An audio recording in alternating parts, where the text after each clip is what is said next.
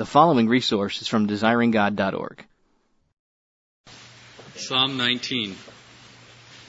The heavens are telling the glory of God, and the firmament proclaims his handiwork. Day to day pours forth speech, and night to night declares knowledge. There is no speech, nor are there words. Their voice is not heard, yet their voice goes out throughout all the earth, and their words to the end of the world. In them he has set a tent for the sun, which comes forth like a bridegroom leaving his chamber, and like a strong man runs its course with joy. Its rising is from the ends of the heavens, and its circuit to the end of them, and there is nothing hid from its heat. The law of the Lord is perfect, reviving the soul. The testimony of the Lord is sure, making wise the simple. The precepts of the Lord are right, rejoicing the heart. The commandment of the Lord is pure, enlightening the eyes. The fear of the Lord is clean, enduring forever. The ordinances of the Lord are true and righteous altogether. More to be desired are they than gold, even much fine gold, sweeter also than the honey and drippings of the honeycomb. Moreover, by them is thy servant warned. In keeping them is great reward.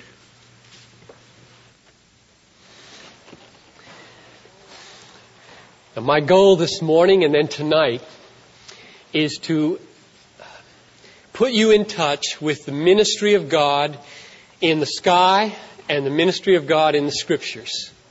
I think it might be a helpful way to remember the content of Psalm 19 by noting that the first 6 verses are about the ministry of God through the sky.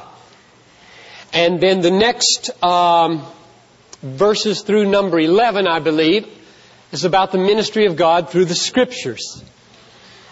And as I was trying to get on beam with what God wanted me to say this morning, my sense was that He simply wanted me to use the ministry of my Word to put you in touch with the ministry of His Word through the sky. Now, there is a ministry that God has for you through the sky. Sun, moon, stars, clouds, blue expanse, firmament, that old-fashioned word that describes the arched blue dome that looks like it sits on the circle of the earth. There's a ministry that God has for you through the sky. I believe that's what this text is all about. The ministry from His heart to your heart, mediated through the sky. And it's a very neglected ministry. In America, I believe, among people who are urban, fast-paced, productive, efficient, technological, scientific, we do not very well avail ourselves of the ministry of God through the sky. And that's what I want to talk about this morning and then finish it tonight. I believe with all my heart, and I'll give you a lot of practical, personal evidences from people's lives tonight, that God heals, gives hope, gives happiness, and gives humility through the sky for people who look and listen. Now this morning, what we want to do is just open these first 6 verses to see what the content of the ministry is. And tonight, get more practical and ask about how do you get it? How does it work? How do you avail yourself of that ministry that is coming to you through the sky? So, let's turn now to verses 1 to 6 of Psalm 19, and I have 5 observations. And they're very obvious, I think, except maybe for one of them, which is the one I'm most excited about probably, the last one. But you follow me now, and I'll try to point them out from the text and unfold them briefly. The first observation is that this text has to do with what you see when you look up, not out or down. This text has to do with what you see when you look up, not indoors, by the way. but out there. When you go out and you look up, that's what this text is about. The blue, the white, the yellow, the lavender and gold when it's early or late in the day. That's what this text is all about. The heavens, that's what I'm pausing on, the word heavens. The heavens are telling the glory of God, and the firmament declares His handiwork. Now, I don't think, make a little correction and avoid a possible misunderstanding here, I don't think David, by focusing on what you see when you look up, is saying that the ocean or the trees or the animals or the wind or the earth or the flowers don't speak about God. He's not saying that. They do. Everything that God made speaks. And since God never speaks in vain, everything ministers if you have eyes to see and ears to hear. Everything ministers because everything speaks God, and God is a ministry. God heals, God gives hope, God gives happiness, God gives humility in and through everything that He has made. But this first point is simply to draw your attention to the fact that for some reason, David is most excited here about what he sees when he looks up. Second point, what you see when you look up outdoors speaks. That's the second point. It tells, it proclaims. You see those verbs? But here's the verb I like best in verse 2. Day unto day, what is it? Pours forth speech. Now I looked that verb up in Hebrew just to check it out. And it is a very exciting word. It means gush forth, spew out knowledge and speech. So fix this truth very firmly in your minds. Every time the sun rises, or every time the stars come up, or every time the thunder rolls and the lightning strikes, every time there is a lavender, gold, yellow sunrise or sunset, God is gushing forth speech to you. And He means for you to hear it. And He means for you to be ministered to by it. He means for you to be helped by it. Do you believe God speaks in vain? Do you believe God speaks without love?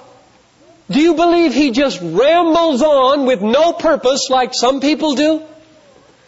No. Whenever God speaks, every word is designed for your good. And so the second point is simply, when you look up, God is speaking to you. And we need to learn to hear Him. We need to learn to interpret and be helped by what He's saying. Third point. The message comes without words, without speech, without voice. Now this is difficult because most of us are so word dependent. I am. That thinking of something coming from God's heart to my heart minus words is very difficult. And that's what's happening when you look up. Something is being communicated from God's mind and heart to your mind and heart without any vehicle of language. No reasonings, no arguments, no words. Now, you can tell how hard this is because David has to use paradox to get it across. Look at the paradox between verses 2 and 3. Verse 2 says, day to day pours forth speech. Then look at verse 3. There is no speech. Now, you talk like that. That's the same Hebrew word, by the way. There's no different word there, no fancy meaning. Same thing in English that it is in Hebrew. Speech is being poured forth. There is no speech. You get it? It's not easy to get. We're not good at it. I'm not good at it.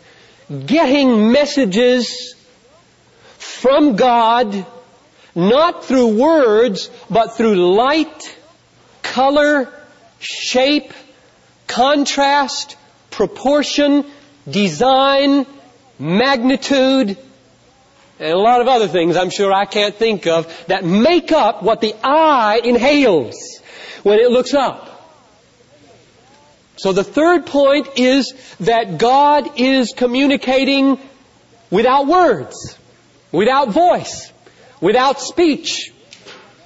And yet, verse 4 goes right back to verse 2 and says, yet their line, that may be written line, maybe plumb line, sound, voice. There's a lot of uncertainty about what that word means, but we get the idea. Their line goes out through all the earth. And their words, there it is. Hey, I thought there were no words. Well, there aren't, but there are. Words to the end of the world. Wordless words, speechless speech, voiceless voice. From God's heart to your heart to minister healing and wholeness and happiness and humility and hope. Are you good at it? You get it? Or are you too busy even to look up? And listen. Point number 4. The message that comes without words through the sky is about God. Day and night, everywhere in the world, God is speaking about God. You see it in verse 1. The heavens are telling the glory of God. We are not pantheists. Let's get this real clear. I thought as I prepared this message that some New Agers would come in here and say, oh, right on, man, listen to the nature, right? Yes, I hear it. Woo. We are not New Age pantheists. In the beginning, God, who always was without nature, full and complete in His triune happiness, said, let there be nature. And there was nature. And it is not God. We are not pantheists. We believe in God Almighty, maker of heaven and earth. We are light years away from the kind of being that the New Age puts forth, calling all God. Nevertheless, I'm going to say what the Bible says. Nature tells us about God. God is speaking through nature about Himself. Now let me step back and use an illustration about a painting here, because there are two things in particular that I think come home to the human heart visually without any mediated language or medium of language. Well, let's use a painting to illustrate this. When you are shown a painting, a person, a landscape, flower, two things are immediately in your mind. You don't have to think about it. Nobody has to give a lecture about it. They are there. Number one, in your mind immediately is this reality. This is a painting, not a flower. This is a portrait, not a person. This is a landscape painted, not a landscape that I could walk through. This is, in other words, a work of someone's hands, a work of someone's mind, a designer. That's there. It's just boom, it's there. You don't finish it. Now, is that a real flower or not? It's just there when you're shown a painting. Now, here's the second thing that comes right home to your heart and mind without any mediation of argumentation or words. An assessment. You say immediately, this is ugly, or this is beautiful, or this is lewd, or this is frightening, or this is blah. Something is, boom, right there in your mind by way of assessment. You feel it. Now, let's go back and just relate this to nature, God's painting, and see how this happens. You Look up into the sky, and you are shown of the sun, the broad expanse of blue, maybe an arrangement of clouds, maybe a glorious sunrise or sunset. And two things happen, I believe, immediately, without any argumentation or extended, rational, logical development, without any words. Number one, you know this was made. This was made. And no evolutionary speculation to the contrary can shake loose the deep, primal, intuitive, normal, ordinary perception. This was made. These stars were made. This little spider who carries air to the bottom of the lake and fills his little net. Remember I talked about this 3 years ago? This crazy spider who gets air, does a somersault on top of the water, goes to the bottom of the lake, puts the bubble under his little cocoon, goes back, gets another one so he can live down there. Crazy! This is crazy! This is God's sense of humor. Everybody looks, and there comes home a native sense. These things are a painting. They are not the painter. These things are a design. They are not the designer. These things were made. And the second thing that comes home is glory. This is beautiful. This is glorious. This is awesome. This is big. My, oh my, what must be behind this creation. There were mornings on the study leave. The cottage was at the bottom of the hill, and about 20 or 30 yards into the woods was this little trailer where I sat most of the days working on this book that I was working on. And mornings I would walk, and I would just stop about halfway in the woods.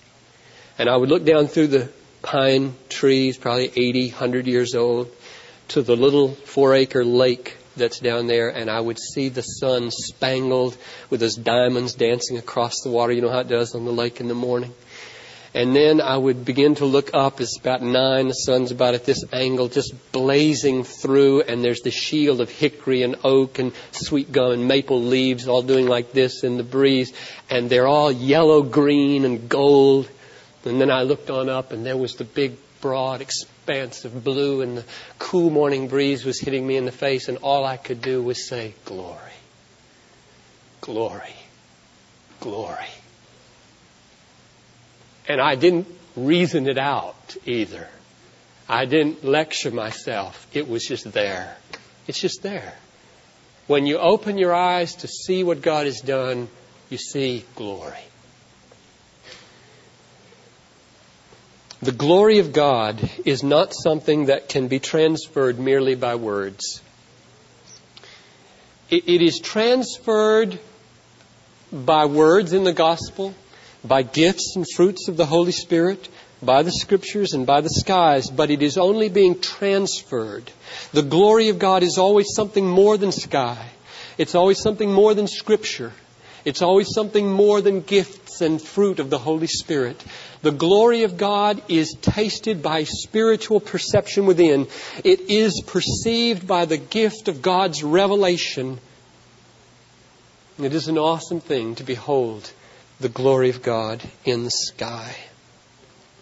Now let me sum up these 4 points, and then I have one more to make, the one that I'm most excited about. First point. What this text is dealing with in these 6 verses is what you see when you look up, the skies. Second point, these skies are pouring forth speech. Every day, every night, everywhere in the world, to everybody. Third point, the speech is without speech. The words are without words. The voice is without voice.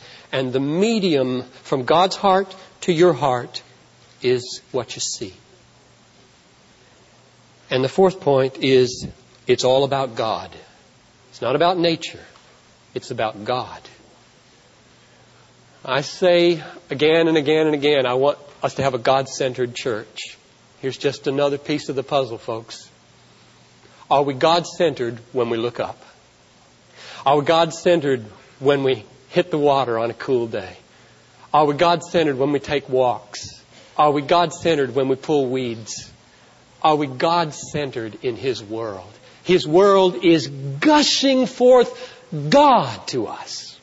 Now here's the last point. The glory of God is a very happy thing. The glory of God is a very happy thing.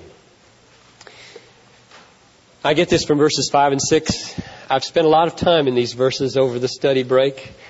I've enjoyed them perhaps more than any other verses. You don't have to agree with me that they came into being in this way, but I want to paint a little picture for you how they might have come into being. David gets up early. He's in Mount Zion. Maybe he walks out on the roof of his house, or maybe he just goes outside the walls of the city, strolls. It's not quite sunrise yet. He looks out over the Jordan Valley from Mount Zion and waits. And gradually the black turns to gray and the gray to deep blue. And then there's this seam of light, and then there's lavender and gold and red mingled together. It's changing shapes, and he's waiting. And then you get the lip of this magnificent sun, and it rises until he can't look at it anymore in its brightness. And the Holy Spirit comes upon David and inspires him to put down these two verses in such a way so that we will know and feel what the glory of God is like gushing forth from the sun. What is the glory of God like when it gushes forth in speech from the rising sun? And he says, it is like a bridegroom coming forth out of his chamber. It is like a strong man who runs his race with joy. Its rising is from the end of heavens, and its setting and circuit to the end of them, and nothing is hid from its heat. Now, why did he say that? That's what I've been asking myself again and again. What's the deal with the bridegroom and the runner? I think it's not merely because the bridegroom is always decked out in a tuxedo or fine robes. It's not merely that he's often surrounded by noble groomsmen who are also arrayed in exciting clothes and beaming in their faces. I think the reason the glory of God gushing forth from the sun is like a bridegroom coming forth from his chamber on his wedding day is that this is the happiest day of his life. I think it's because this is the fulfillment of so many dreams. I think it's because this is the beginning of such a kind of joy that he anticipates. And God wants you to feel that's the way the glory of God is. God wants you this morning, when you walk out of here, to look up and feel what is gushing forth from the skies on October 26th at midday is the glory of God, which is like the happiest day of my life, whatever it was. It's like the fulfillment of all of my dreams. It's like the beginning of the best vacation I could ever take that might never end. That's what the glory of God is like. But he didn't stop with this bridegroom, as good as that is. He went on to an image. Why did he think of this? I mean, of all the images of joy in the world that you could think of, would you have thought of a runner running with all his might? I suppose the reason it meant so much to me is because I ran a lot on study leave. I run 12, 15 miles a week, which may not be a lot for some of you runners, but for me it was a lot. I ran 3 mornings a week, about 4 miles. It feels good to run. I was in a worship service in Griffin, Georgia, and the preacher stood up and he said, "I don't jog. I've never seen anybody jog that enjoys." I almost stood up.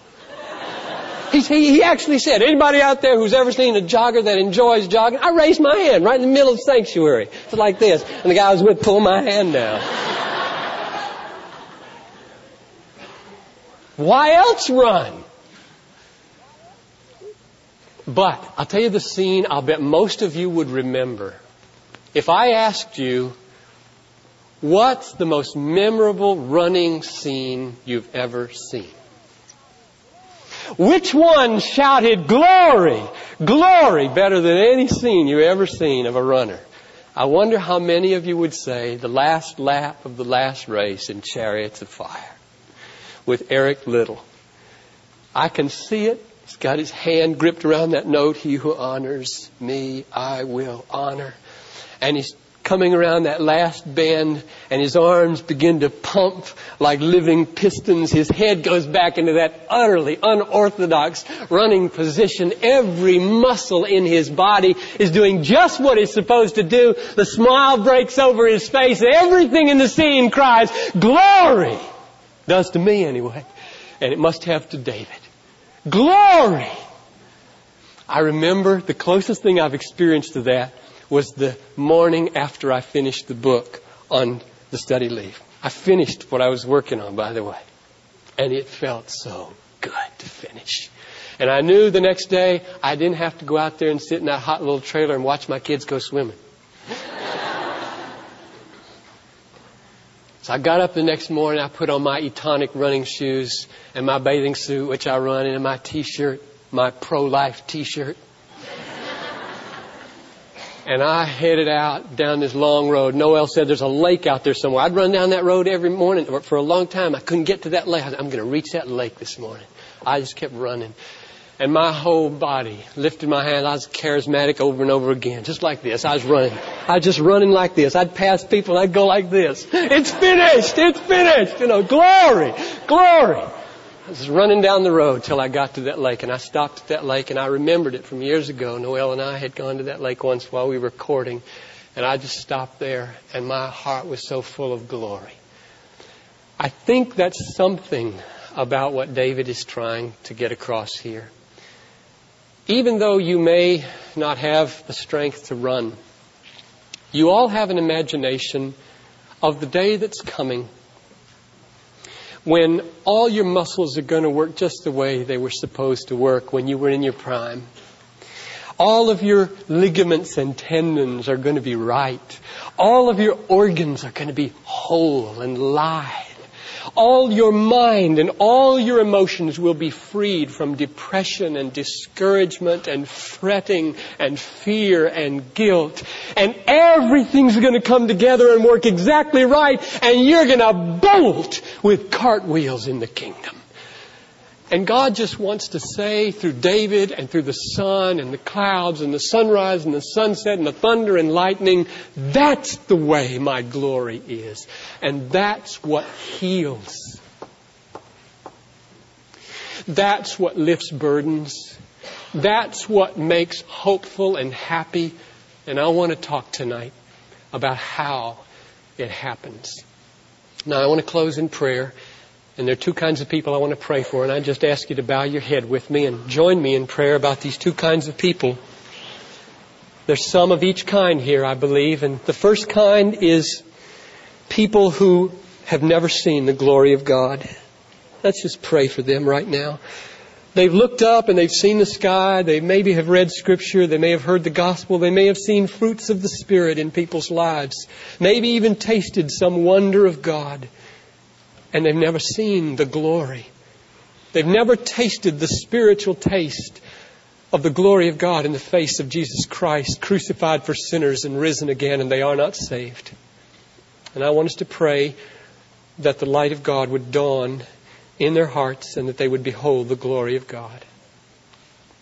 And the second kind of person is the Christian who hasn't seen the glory for a long time. The sky had been so clouded over, and the thickness of it has been so great that all they've been able to do is hold fast to the former conviction. The sun is there somewhere, but I don't see it. And I want to pray for them. Father, I pray that you'd save sinners this morning who've never seen your glory, who've looked up and have never gotten beyond the sun or the sky or the firmament or the clouds or the sunrise or the thunder or the lightning. They've never heard the word within the word, the voice within the voice. Would you come right now, cause them to be born again, give them that spiritual taste, and when they walk out, may the evidence that they have been born of God be that they see what they've never seen before in the sky. And this afternoon, may they open their Bibles and see what they've never seen before in the Scriptures. May they look at your people and see what they've never seen before in the fruits of the Holy Spirit. And may they come back tonight and not need what I have to say, because it will already be a reality in their lives. And then I pray for your people. You allow, Lord, dark seasons to come for your holy purposes. You also ordain their end. And I believe that you are calling some people to exit the cloudy night this morning. And I pray that you would, by your powerful Holy Spirit right now, blow away the clouds, that you would come with fresh vision.